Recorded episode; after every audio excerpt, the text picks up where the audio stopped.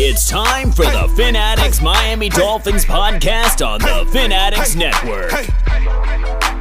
It's the new anthem for the new era. Fins up. Throw them fins up. Throw them fins up. Bitch, throw them fins up. Throw them fins up. Bitch, throw them fins up. Throw them fins up. Bitch, it's the new era and we back up in the mix. Throw them fins up. Throw them fins up. Bitch, throw them fins up. Throw them fins up. Bitch, throw them fins up. It's the Jason Taylor All In for Literacy Virtual Poker Championship Volume 6, hosted by Faded Spade. Wednesday, October 21st, 2020 at 6:30 p.m. Play alongside Dolphins legends, TV and radio personalities, and the Fin Addicts. Entry into the qualifier tournaments is a $99 donation to the Jason Taylor Foundation. But you can enter to win a free seat in the tourney simply by subscribing to the Fin Addicts Network on YouTube and DMing us a screenshot of you doing so. What's more, if you finish higher than all 5 Fin Addicts, you will also win this rad mini helmet, actually signed by Jason Taylor himself. So what are you waiting for? Go subscribe to us on YouTube and let us know, so everyone can go all in on literacy, a word we definitely didn't misspell. Hello and welcome to the Fin Miami Dolphins podcast. Of course, there is only one way to start the show after a win. Brian, if you'd please hit him with it. I will, as soon as I find my mouse. Holy cow. Come on now. Here we go. Miami has the Dolphins, the greatest football team. We take the ball from goal to goal like no one's ever seen. We're in the air, we're on the ground, we're always in control. And when you say Miami, you're talking Super Bowl, because we're the Miami Dolphins. Miami Dolphins, Miami Dolphins #1. Yes, we're the Miami Dolphins. Miami Dolphins, Miami Dolphins #1.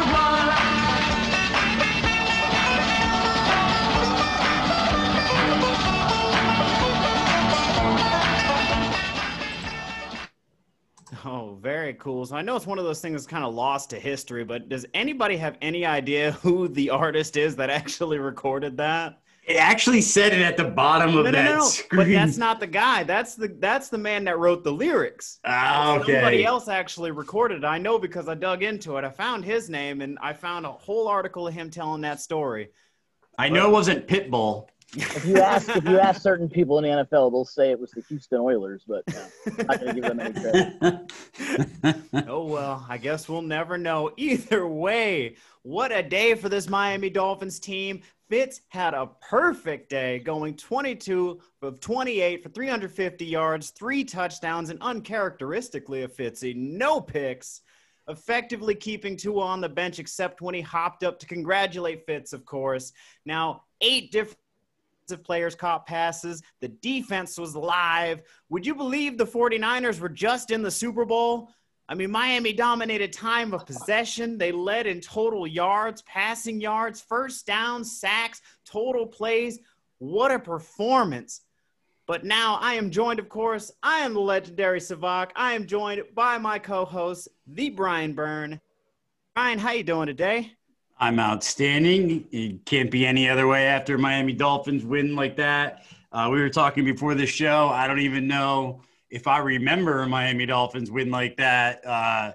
You know, David brought up the Jets-Favre game. You know, like that's the kind of where we're – the company we're keeping. But you forgot one thing, Savak.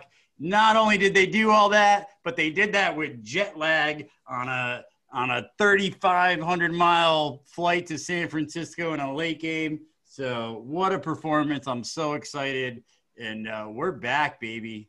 That's right. On the West Coast and everything. And, of course, everyone, today we are joined by a very special guest, Deputy Editor of Sports Betting for ESPN.com, my guy, David Bearman, not Beerman. I made sure to confirm with him beforehand. Above all that, though, David is a diehard Dolphins fan. David, how are you? Great. Happy to be with you guys. This was great. You know, I sat there yesterday and it was about as depressed as it gets because the Gators blew that game and cost themselves probably a national title. And then it's all forgotten. It's gone. It's out the window because the Dolphins – we were discussing, like you said, Brian said before the show, trying to figure out the last time they put together a game like that, you know, top to bottom. Obviously, you beat Favre in the game in the Meadowlands that I was at to get to the playoffs the first time in forever, big game. Beat Buffalo a few years ago to get to the playoffs, and we all remember the Wildcat game that really came out of nowhere. But, I mean, like you said, you went cross-country just before the game. You find out your schedule's flipped over, and that you may not think that's a factor, but, you know, instead of going to Denver, you're going to New York, and that was as complete of a game as I've seen them play in a very long time. You know, cap tip to Brian Flores and the coaching staff for getting them ready because you knew San Francisco wasn't the same San Francisco team that was in the Super Bowl last year due to injuries. But Jimmy G was back. Mostert was back. Debo was back. They were all back. And you're like, well, maybe we are going to play the 49ers minus Buckner and a few of the other Bosa and some good players. But they just dominated both sides of the lines. Fitzpatrick was amazing. Top to bottom, great game. Just great game. Happy to be on the show, too. We're happy to have you here and couldn't agree more. But before we dive a little bit more into that, we'd like to ask you, of course, tell us a little bit more about what you do for ESPN. Sure. Like you said, deputy editor of sports betting at ESPN. I oversee the sports betting content at ESPN, primarily on the digital side. I worked on the TV side for 14 years in our stats information department, coming up with stats, nuggets, helping all the live shows out, and then worked my way up through management in that department. Got to help launch Daily Wager, which is our 6-day-a-week sports betting show that's on ESPN2 and ESPN News. And after helping launch that about a year and a half ago, I moved over to the digital side and oversee the website ESPN Chalk. If you go to ESPN.com/Chalk or find it in the app, you'll see wall-to-wall betting coverage in there. Some is behind the paywall and some is free. And one of the picks you'll see in there is a certain deputy editor picked the Miami Dolphins to win today. I didn't think they'd win 43-17, but I did back up and walk the walk and talk the talk. And I am worth more money today than I was about 3.5 hours ago, as I did take the Miami Dolphins to win today. So that takes us into our first question. They're in my pocket. I'm about $300 richer than I was to start today, but I was going to ask you if you did bet on the Dolphins today. Absolutely. Hell yeah. I the only thing I didn't hit, I picked the under on a couple of the parlays, but got the money line, got the odds, $300 more coming my way. So my biggest one today, honestly, was I had the Steelers -7 parlayed with the Dolphins money line and the Colts money line. Obviously the Colts didn't win, but when the Dolphins jumped out to a 24-7 lead and it was 10-10 in the Colts-Browns game, you pull up the app, you go to the live betting, you scroll down, click on the Browns. I'll now go bet the Browns, guarantee myself a little soft hedge here, win some money, Colts go on to lose, and you take advantage of the fact that you had the Miami Dolphins at plus 325. Very cool. And I didn't bet any money on it, but I did call them winning, of course, not by that staggering amount, but hey, I'll take it. I do have to ask, as we have to ask most or basically every Dolphin fan that we have on the show, how did you become a Dolphin fan? Actually, it's pretty simple. I was born and raised right where you guys are. My season tickets have been in the family since Shula's first year. I was pretty much born by saying the words Dolphins. My dad's been down. My parents are both from down there. Huge Dolphin fans. Born right after, you know, I was born in the late 70s, so I missed the perfect season. My dad went to every single game of that season. Back then, when I was a kid, there was no Marlins, there was no Heat, there was no Panthers. It was just the Dolphins, Hurricanes, but Dolphins. And I've been going to games since I was 6 years old. When we went to both AFC title games, they lost to the Bills and to the Patriots in '85. Been going since 1985. It was one of my first games going to was right there. I remember watching the '84 Super Bowl. So I've been. It's in my blood. Parents are still down there. Obviously, I'm up here in Connecticut with ESPN. I usually go to the Dolphins-Jets game every year in the Meadowlands when fans are allowed to go. Go to Foxborough every year. And then when they play other teams like the Giants last year or Washington, been to Dallas. I travel the country going to Dolphin games. I think I have a list in my outbox of my email of about 37 different Dolphin road games I've been to. So I've worked in Albuquerque and Chicago, Florida, North Carolina, and here doing the gamut of working in sports and just go to Dolphin games at least one or two a year. I've been, this year's going to suck not going to one, especially since they're going to be down the street in New York next week. Well, now they are, I guess. That was supposed to be later in the year. Huge Dolphins fan. I went to University of Florida, so obviously there's the Gators and the Heat are playing right now. So as soon as this is over, I'm going to watch the Heat survive. But thick and through, it's Dolphins, and more Dolphins. It's been there since day one. Still have season tickets. Parents, it's in the family. I usually go home once a year to go to a home game as well. Won't be doing that this year, but hopefully that was the shortened version of your answer that I do see. Today I took my family apple picking and pumpkin patching, what you do in the Northeast when it's October. And I was no further than the parking lot. And two people, random people, said, "Go Dolphins" to me. So I was wearing the Tua jersey. One had a Dolphin mask on and one had a Dolphin hat on. And both of them were from Connecticut and just Dolphin fans. So that exists also. And every city I've lived in my entire life, there have been Dolphin fans. But mine is actually because I'm from there and born and raised and spent the first 25 years of my life down there. We're going to surprise you, David. We're not actually from Miami. I'm in upstate New York. I'm over in Albany. And Savak is in Duval in Jacksonville, Florida. So I was, in fact, at that Thursday night game. The first extra point that was kicked in that game bounced off the seat in front of me. Okay. But we'll, so you're a Dolphin fan in Jacksonville, and are you always in? So you're in Buffalo territory. You're in Bill's territory over there. So no. I'm in Albany. It's 2 hours north of the city. But I did go to the University of Buffalo. Buffalo's 4 hours away. So I did go to the University of Buffalo as a Dolphin fan. But just like you, my first game was the '84 Super Bowl. Became a diehard fan ever since, even though we lost. And I endured that time at the University of Buffalo. I was kind of hoping that because of the size of the deficit of the game today that Fox would decide not to bring up Marino versus Montana in the Super Bowl 19. They did wait until the 2-minute warning to bring it up. But by that point at the 2-minute warning, you couldn't ruin my mood no matter if you showed Montana and Bill Walsh being carried off the field. It didn't matter at that point.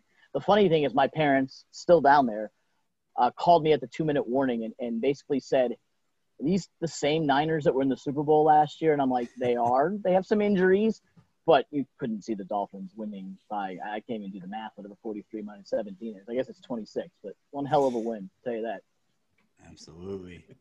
Absolutely.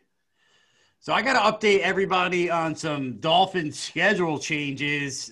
Things got weird this weekend with COVID, as it's been in 2020, and at first, we thought we were going to have a bye week next week, but that is not true anymore. We are moving the Jets at Miami to next week. So we are going to celebrate a victory over the 49ers by going home. And I hope Darnold is back because I'd like to make him see ghosts. So we'll let the Jets come down on Miami and beat up on them. It gets confusing. So New York's bye week has been moved from week 11 to week 7. The Chargers at Dolphins moves from week 7 to week 10. And the Dolphins at Broncos moves from week 6 to 11. So we have a bye week, I'm sorry. In week 7 now. 2 weeks.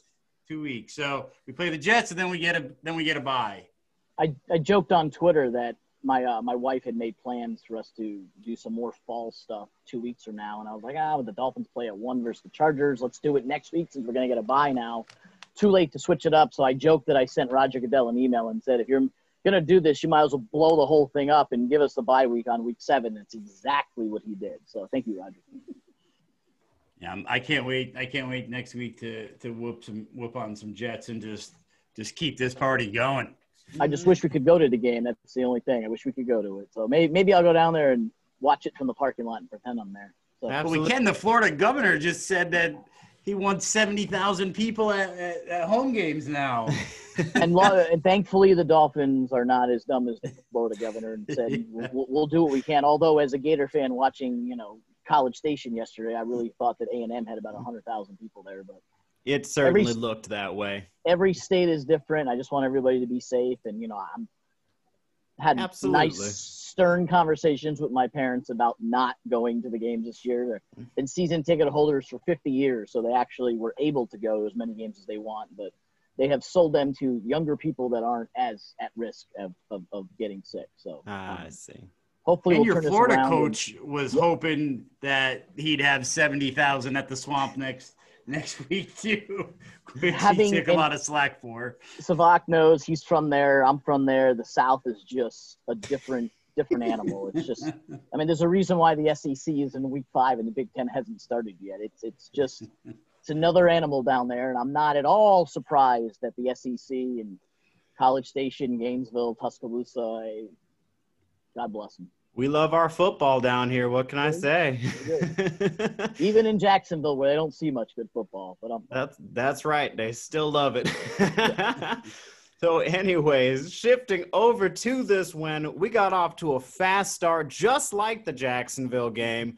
14-0 in the first quarter and scored on the first 2 drives. I love it because Preston Williams actually caught the first pass. I mean, right out the gate, Fitz went and found him. He must have heard us talking about him, okay? Because I had pointed out that he must have been wearing camouflage out there because Fitz couldn't find him. Well, that was not the case this week. David, tell me about what your thoughts are on this opening drive. I mean, we obviously – Fitz was great. Williams was great. I do want to pause and give the defense its due. The defense that had gotten blown up the first couple of weeks of the season, gotten kind of annihilated by Russell Wilson and Cam Newton and others, and made Jared Allen look like he was Joe Montana back there. They set the tone early, getting the Niners in a 3-and-out on that first possession, Jimmy G's first possession. In weeks, set the tone, knocked them around a little bit, and then, like you said, the Dolphins answered with Fitzpatrick to Williams. I thought they called a great game, and maybe they knew Jabari Taylor was back there, the former Dolphin that couldn't cover me or you, couldn't keep up, and not only did the Dolphins go right down the field, Devontae Parker had a drop on the first drive, and they didn't blink an eye, and I mean, Fitzpatrick was amazing. 350 yards, 3 touchdowns, 9 different guys caught passes.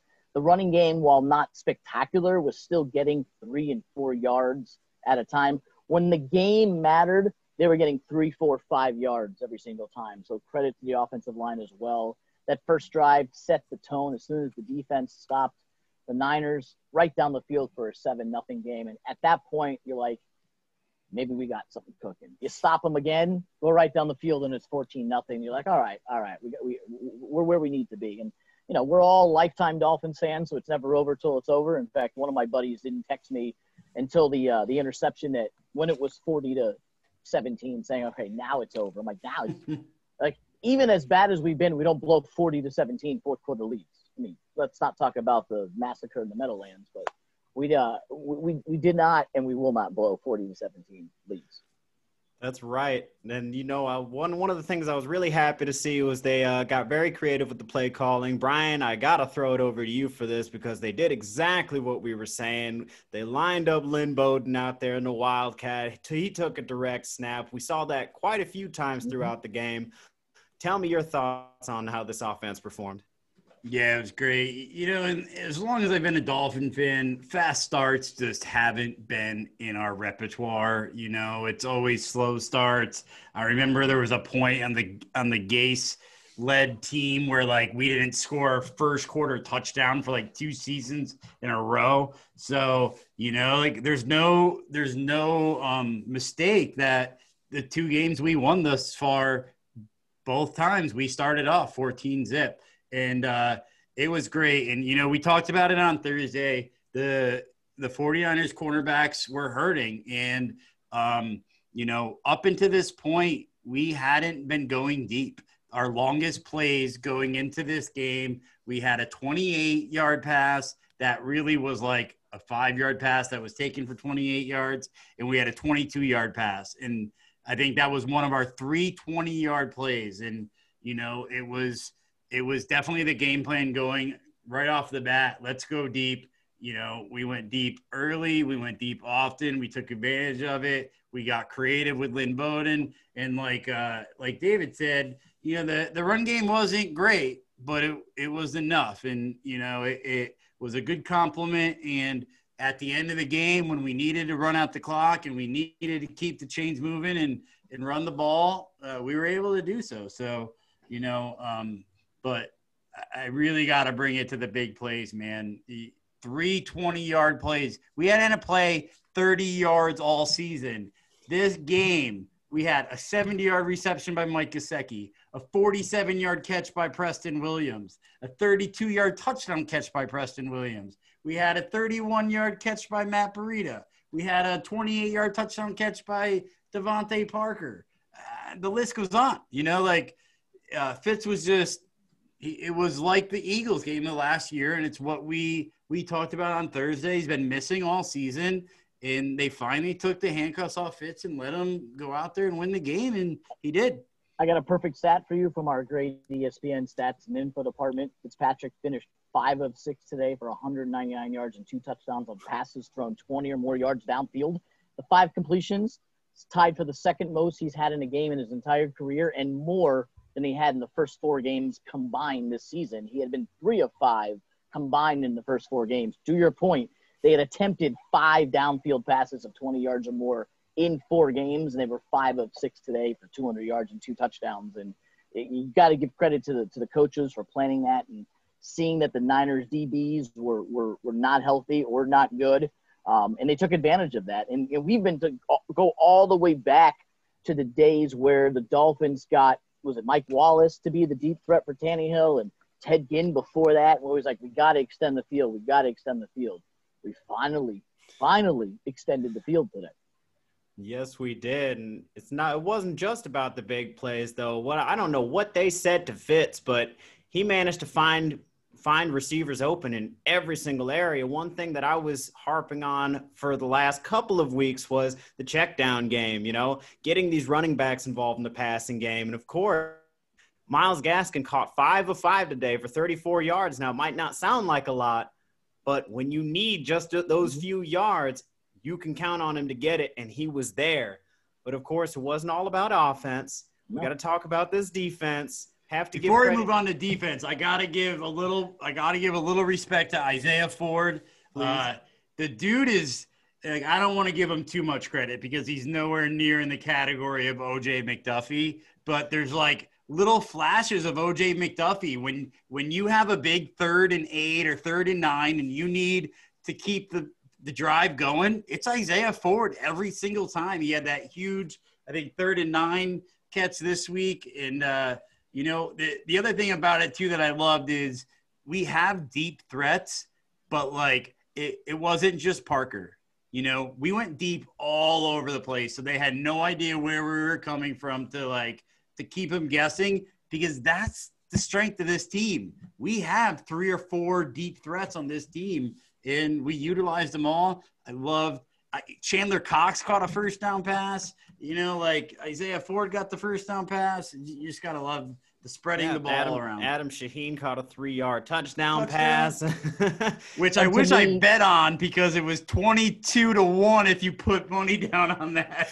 I thought like you mentioned going downfield, and by the way, the 2 Dolphin receivers opted out this year, not even playing, and they're still doing well in the passing game. And to me, lifelong Dolphin fans, and we've seen some of the offenses not do what they need to do and have conservative play calling. And to me, the offensive play of the game, 14-0 Dolphins, screw up the punt, have to kick short field, Niners go the distance, it's now 14-7. You're like, crap, we just change the momentum, flip the field. Dolphins go down the field and they get to the 1-yard line. And then they had a bad holding penalty that kicked them back. It's now – actually, it wasn't a holding penalty. It was tripping, 15-yard penalty. Knocked you down to 3rd and 16. Now you, me, Brian, Sevak, 3rd and 15. Dolphins up 14-7. You know what they're going to do. They're going to call a draw. They're going to just run 3 or 4 yards, settle for the field goal, go up 17-7. Not this game. This game they called throw to Devontae Parker in the back of the end zone, and Fitz delivered a rope for a 28-yard touchdown to Devontae, which is like, my mind was blown because I turned to my buddy who was sitting next to me. All right, this drive's over. They were at the 1-yard line. It sucks. We're only going to get 3, but hey, 10-point lead. Good answer. And instead of the draw, where instead of a stupid screen pass, a rope to our top receiver in the corner of the end zone, 21-7. At that point, you're like, wow, they can torch this team, and they did. So, to me, that was the offensive play of the game. It was the opposite of – I'm sorry, Sabak. It was the opposite of last week, you know. Yep. We got down there last week, and we played it safe every single time, thinking that we'd keep Russell Wilson under 21 points. So, like, oh, let's kick field goals. Like, let's play it safe. No, we needed to go out there, and we needed to kick some ass and, you know, not leave it up to field goals. And we do have to give it up to Jason Sanders because the man is a machine. But, yeah, everything on offense went great, and it was definitely set up as you segued, and I cut you off a while ago, and we'll let you go back to it, Sabak. That defense, you know, was the reason why the offense was able to do what it could do. Mm-hmm. There's both sides working together. I do want to highlight what David said to that point. That was a perfect throw, by the way. I mean, it was right where it needed to be. That's the fits that's going to keep Tua on the – okay? But for this defense, let's talk about it. Credit to Bobby McCain, of course. Now, we've been rough on him this year. But he got his first interception that led to a field goal right before halftime. Let's talk about it. I gotta come in there because I have just been a jerk to Bobby McCain all season long. I've said it. I've always prefaced it every time saying, you know, I love Bobby McCain. He's a leader of the team, but he's just not playing well at safety. We need to do something about it. And Bobby McCain shoved that interception down my face today. And, you know, it was set up by a good blitz, and he came over, and it was huge. It was an interception that he returned to field goal range, and we got another field goal right before halftime. So Bobby McCain played very good today, and it was nice to see. And I think we came into this season thinking, all right, the Dolphins spent some money on going and getting Jones, and, you know, they went ahead and had draft picks like Needham 2 years ago and other draft picks to get there and shore up that secondary. Obviously, Xavier Howard on the other side. And we thought the secondary was going to be the strength of the team. And then Jones gets hurt on the first drive of the season. And then Cam torches him. And then Allen torched him. And then Wilson torched them. And you're like, all right, where is that secondary?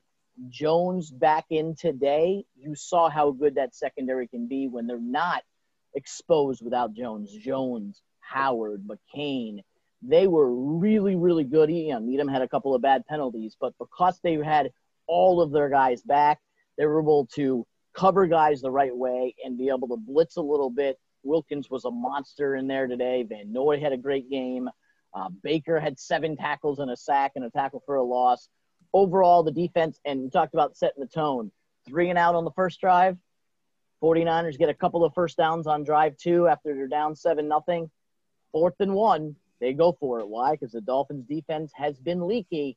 They stopped them on 4th and 1, right down the field, 14-0. And that, to me, was the defensive play of the game. We talk about all the interceptions later and how we scored 3 field goals in 2 minutes to end the half and just kept better and better and better. And Jimmy G, you know, turned into Scott Mitchell out there for a little while. But you saw what they could do early by shutting them down on the first 2 drives of the game. And if you don't count the fact that they had a short field for that third drive, they pretty much shut him out the entire first half. And they set the tone on 4th down. They were able to get to the quarterback because the secondary played great, and that's the Dolphin defense we expected to see this season, and I'm very, very proud of what they did today. I have to agree. I think there's 3 plays in this game that set the tone. And, you know, one, you guys called it, that Parker, you know, that tripping penalty stops us every single time. That 4th and 1 completely set the tone that we're here for business. We're going to win this game. And I think the third play that really set the tone was Fitzpatrick got that 15-yard run first down. And when he does that, he does the strap up, and you just know he's there to kick ass. And you know, I think those 3 plays really, really set the tone, and so many great performances on defense. Can we talk about Andrew Van Ginkle and where we've been hiding this mother? This dude is just a monster. My wife called him sunshine when she saw the blonde locks and said, "There's sunshine out there." I'm like, I don't care what the hell you call him. He's awesome today, dude. He is awesome. That sack fumble. I don't know how Christian Wilkins didn't land on it, but he was dominant. you know, the blitzing. We blitzed. Do you guys know that the Miami Dolphins can blitz? Yeah. Because we did it today. It was funny. They asked Jerome Baker in the press conference that, like, in week 2, he had a sack blitz. And they hadn't had him blitz again since then. And they finally let him blitz again. Sure enough, he got a sack. I think both interceptions were started off by getting to the quarterback just in time. We also had – we had 5 sacks in this game. I don't know about you guys, but I think if you put together like 5 games last year, I don't think there was 5 games combined that we had 5 sacks. So 5 sacks in one game. And the stat of all stats that just, it makes me so excited to be a Miami Dolphin fan. They said at halftime that they pulled Jimmy Garoppolo because they were scared for his safety, because the Miami defense was playing so well, they were scared for his safety. When have you heard that about a Miami Dolphin defense? I wouldn't even, like, forget about the safety and the injury. I was thinking, when was the last time another team benched their starting quarterback because of the Miami defense? Scared of injury or not, the Dolphin defense was so good that they benched a starting quarterback. Yes, safety is important. He had a bad ankle and all that. But holy moly, like, we got them to bench their starter. That just doesn't happen. Absolutely. I mean, can you blame them? 5 sacks, and they all came from different players. That is incredible. I don't remember the last time we had a defense that played that well. So I probably would have benched Jimmy G too. What else can you do? And, of course, Xavier Howard showed up, 3 interceptions in 3 straight games. He has the most interceptions in the NFL since 2017. Kyle Fuller is second with 13. Hasn't missed a game. Howard has missed – how many is that? 15. He's missed 15 games in that same span of time, and he has the most interceptions in the NFL. Can you imagine if this guy was healthy? You have Jones and Howard back there, and that makes the defense so much different, so much different. And by the way, we're playing the New York Jets next week. Howard had an interception and wasn't injured after the fact. Usually the last, 3 interceptions he's had, he got injured on the play. So he had an interception. He actually he dropped another interception, but, it was nice to have him back there. I mean, what we paid for in the secondary is finally coming to fruition. It's nice to see it all coming together. It's about time. Everything's starting to mesh. And as with most defenses in the NFL, their defenses in football in general, they play better when the offense is performing. And the offense showed up today. So the defense rewarded that. And it's nice to see. So, I mean, we can ride this high all day if we want, I'm sure. But we got to talk a little bit about some negatives. Wait, before we go to the negatives, I got 2 more. Okay. 2 more quick ones. Okay. Zach Seiler, undrafted free agent off of the Ravens practice squad. Another sack. This dude just balls out. Love Zach Seiler. I thought I had 1 more, but we'll leave it with Zach Seiler. He's just playing mean in the middle, and you got to love to see it. And we had talked about him, too. We had talked about how often he's able to pressure the quarterback, and we questioned why they weren't using him more for pass rushing. See, look what happens when you do, Coach Flo. Look at that. Wouldn't that something? I got my other one. Has anyone seen George Kittle? Anyone seen George Kittle? And I got to be honest, we're all in this as fans. We're all in this on the financial side. I had a DraftKings team today. Tight end, George Kittle goes right in there because we can't stop the tight end. That's one of the top 3 in football, and it's going to be the George Kittle show all day today, and I've never been so happy to be wrong in a DraftKings lineup was the fact that they absolutely shoved him down because everything he got was in garbage time late in the game. Oh, that's funny, and I called that on Thursday. We're going to have to shut him down, and look what we did. Twice my buddy sitting next to me said, Is Kittle injured? I go, no, they're actually shutting down a tight end for once. And not just a tight end, one of the best in the league right now. So well done. Now, is it okay Going to negatives? Is everybody on board? We can do it. I know. It's not my favorite part either, guys. I want to keep talking about how awesome this game was. We just got to poke a little bit, nitpick, just a tiny bit. Let's look at Nick Needham. Had some penalties. Brian, tell me about him. Yeah, it's got to stop. It's preventing him from playing. It's got him on the bench a couple times. I think it's his third game of the year where he's had two either pass interference or illegal contact. The one was a little tough, but it's just got to stop. You know, we can't be giving people, you know, in this game, it didn't really matter, but in the other games that he's been committing these penalties, it has mattered. So, you know, Nick Needham's gotta keep his hands off the guy. You know, the kid's got potential. He was a gem on the undrafted free agent. I'm nothing but rooting for him, but I'd like to see the penalties get under control. Absolutely. I would agree. And he, you know, there were a couple of dicey calls in the game, but, you know, he pretty much single-handedly gave the 49ers a touchdown on that one drive where there was like two consecutive penalties. And then there was the roughing the passer penalty when a couple of helmets hit. Okay, when a quarterback doesn't fall down, they should waive it. Like, you can't have roughing the quarterback if the quarterback doesn't fall. Like, I understand their face masks touched each other, but come on. That gave them a couple of points as well. But the penalties were, there's the tripping penalty and a couple of pass interferences. And you got to look for negatives, and it's better that we're doing it like this as opposed to if we're talking in a few weeks from now and, you know, they lose to the Bills or the Patriots and you're like, all right, can we find any positives? But I will tell you overall, and the reason why I thought they had a chance today, and this is what I wrote in the column, was – they're 1-3. Lost to the Patriots, this undefeated Seahawks, and undefeated Bills. You're talking about three teams that are combined 10-2, and they were in all three games until the end. All three until the end. They covered against the Bills. Seattle had a late touchdown, the two touchdowns in a row that covered, and New England covered really, really late. They could have won all three of those games, and they obviously destroyed Jacksonville. So, I mean, they are a 2-3 football team. Let's not make, you know, let's not try to kill the mood here, but they're going to have penalties. And if you think about it, they ran a graphic on the broadcast today that I definitely was going to save for this show. They're the youngest team in the National Football League. They have one player that's over 30 years old, and it's Ryan Fitzpatrick. Everybody else is in their 20s.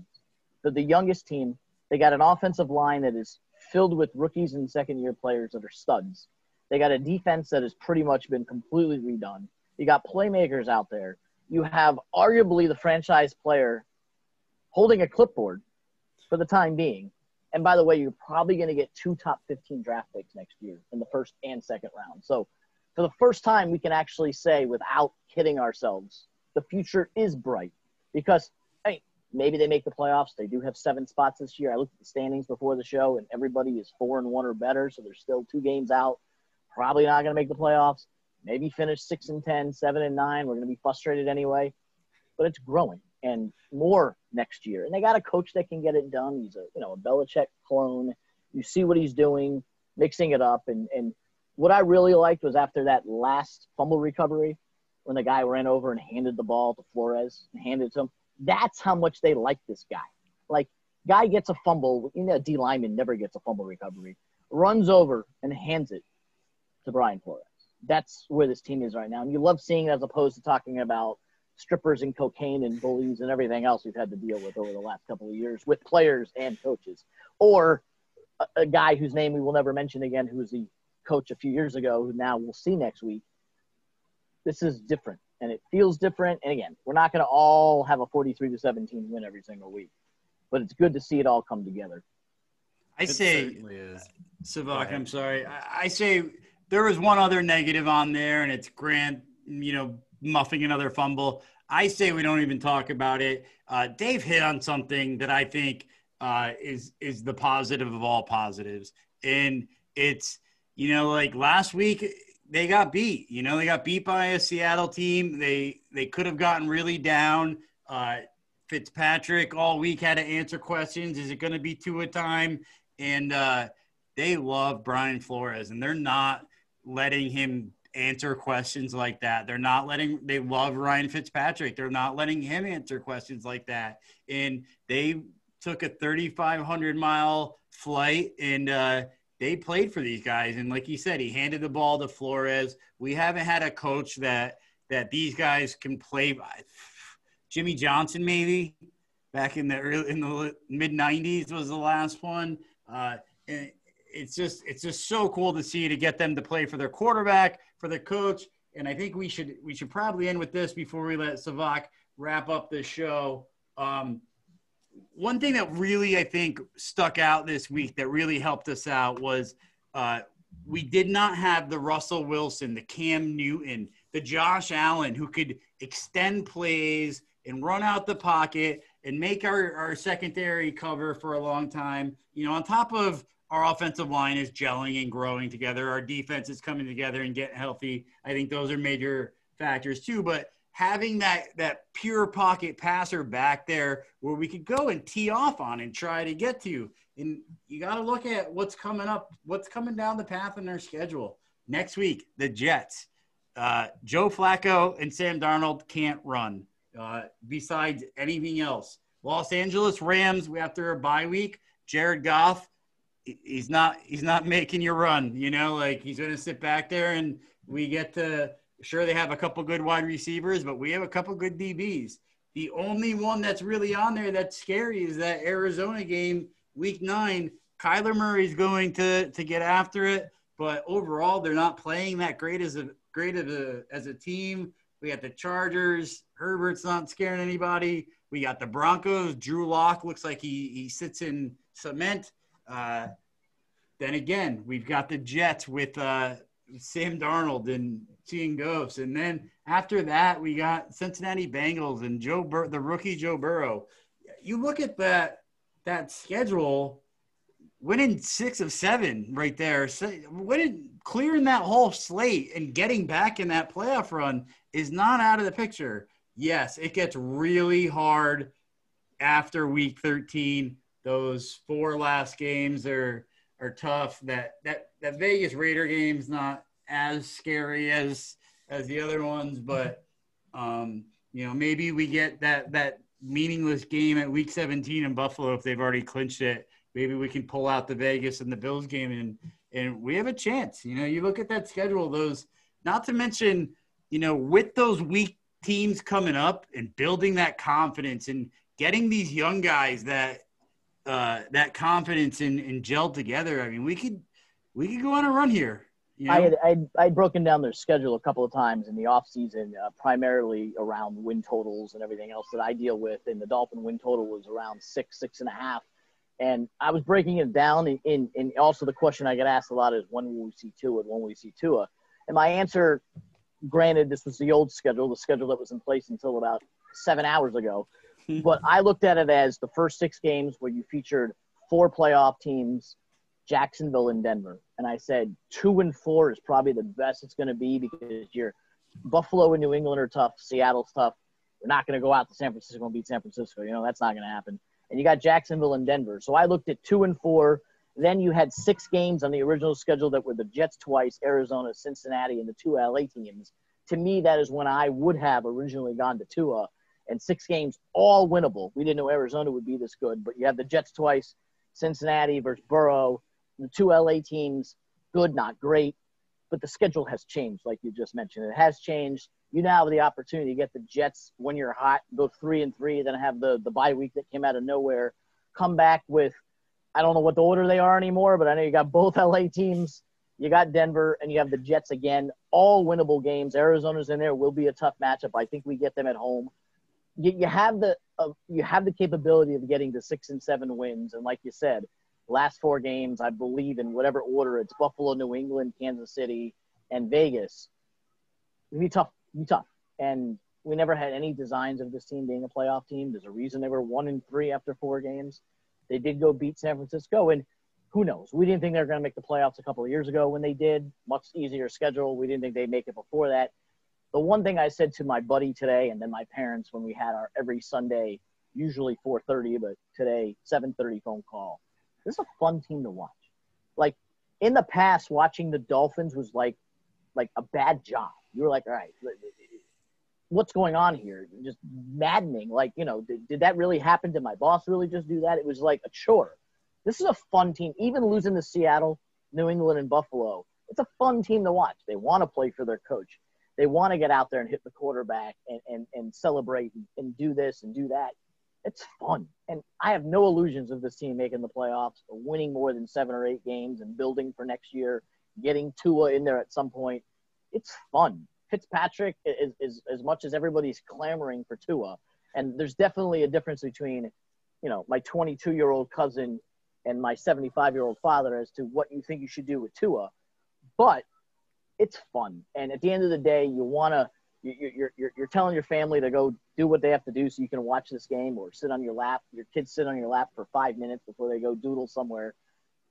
You're watching this. And it was a fun game today. Lost to Seattle was still a fun game. Jacksonville was a ball. Not as much fun as being there as Savak was. But other than the Buffalo game – where it was just maddening that Josh Allen looked like he was freaking Joe Montana and Bob Greasy together. That, other than that, it's been a lot of fun watching this team. It's going to continue to be a lot of fun. Of course, as my wife said as I was walking up the stairs, you also could lose to the Jets, and then that's like a, you know, what are you doing? But it's not going to, don't think the Jets will win a game this year. So absolutely. And I do. It's funny. You touched on something that it reminded me of an interview we previously had. And I had to point out that Jay Fiedler was absolutely right. Because remember, Fitz played kind of poorly last week and it got all the Tua talk stirred up and got everybody asking, is it Tua time? We were all asking it. We asked on the show. And I love it because Fiedler's response was classic. He said, well, now that everybody's saying that they should put Tua in, now he's going to come out and play lights out. That's the way Fitz does. And sure enough, he came out, had a hell of a game. The whole team did. I think we should be really proud. This is a momentous win. And to continue getting the Tua question, to me, it's not about Fitz. It's about Tua. And you don't play Fitz because Tua had a bad game. This season, for what it's worth, is not to make the playoffs and win the Super Bowl. That's what everybody wants, but it's not. So you're not in it to go and ruin a rookie. You're in it when he is ready, and I have full confidence in Brian Flores. When Tua is game ready and health ready, he will play. And if he's not, he won't. I don't care how good or how bad Fitzpatrick is. You don't play Tua until he's healthy and he's ready. And we have no idea what his health is. Like, we didn't know what it was when they drafted him, and we don't know what it is today. When he's ready, he will play. I don't care if they're 2-12 or they're 12-2. When he's ready, he will play. I think it even has less to do with health. I think it has to do with the competition that Brian Flores builds his team around. When Tua gets in under huddle in practice and he is competing with Fitz on every play, you know, he's right there with him. And it's not that, you know, like we all heard it from the reporters all – training camp, it wasn't close. Fitz dominated training camp. When Tua's in practice and giving Fitz a run for the money, he's going to get out there. Until then, it fits his game. And, you know, the other thing, too, is if Fitz rattles off 7 games, we won't hear that fucking name Tua besides when he's jumping on Fitz's back after he throws a touchdown. But with that, I want to go party. I don't know about you guys. Savak, why don't you take us out of here? All right, if you insist. I was having a good time. I'll join you guys whenever you want, but primarily after we win 43-17. I'm definitely on the show. Yes, sir. But I like what you said there, though, Brian. Tua can have that job when he takes it. Yep. But for everybody else, make sure you subscribe to the Fin Addicts Miami Dolphins podcast. We do what we do for all of you. So get on there and leave us a nice review. We're on wherever you find podcasts, Apple Podcasts, Google Podcasts, Spotify. You know where to go. Follow us on YouTube at Fin Addicts Network, youtube.com/Fin Addicts Network. And, of course, follow us on Twitter at Fin_Addicts. We love to interact with you guys, and we will respond. More than likely, it'll probably be Brian, but we will. So go see us. And for all of us here, Brian, David, we got to go out the way we always do. Fins up. Fins up, baby. Thanks. Victory Monday. Who's ready? Me, right here. Right at this moment, there are men everywhere, doing manly things. Beards unkempt, hair run amok, leaving them in a state of hair despair. And that's just what we can see. Never mind what's going on downstairs. But it doesn't have to be that way. Thanks to our friends at Manscaped. Go to manscaped.com and enter our promo code FINSUP to save an instant 20%, get free shipping, and help quell the hair despair in your life. These bearded bros are counting on you. Won't you help them?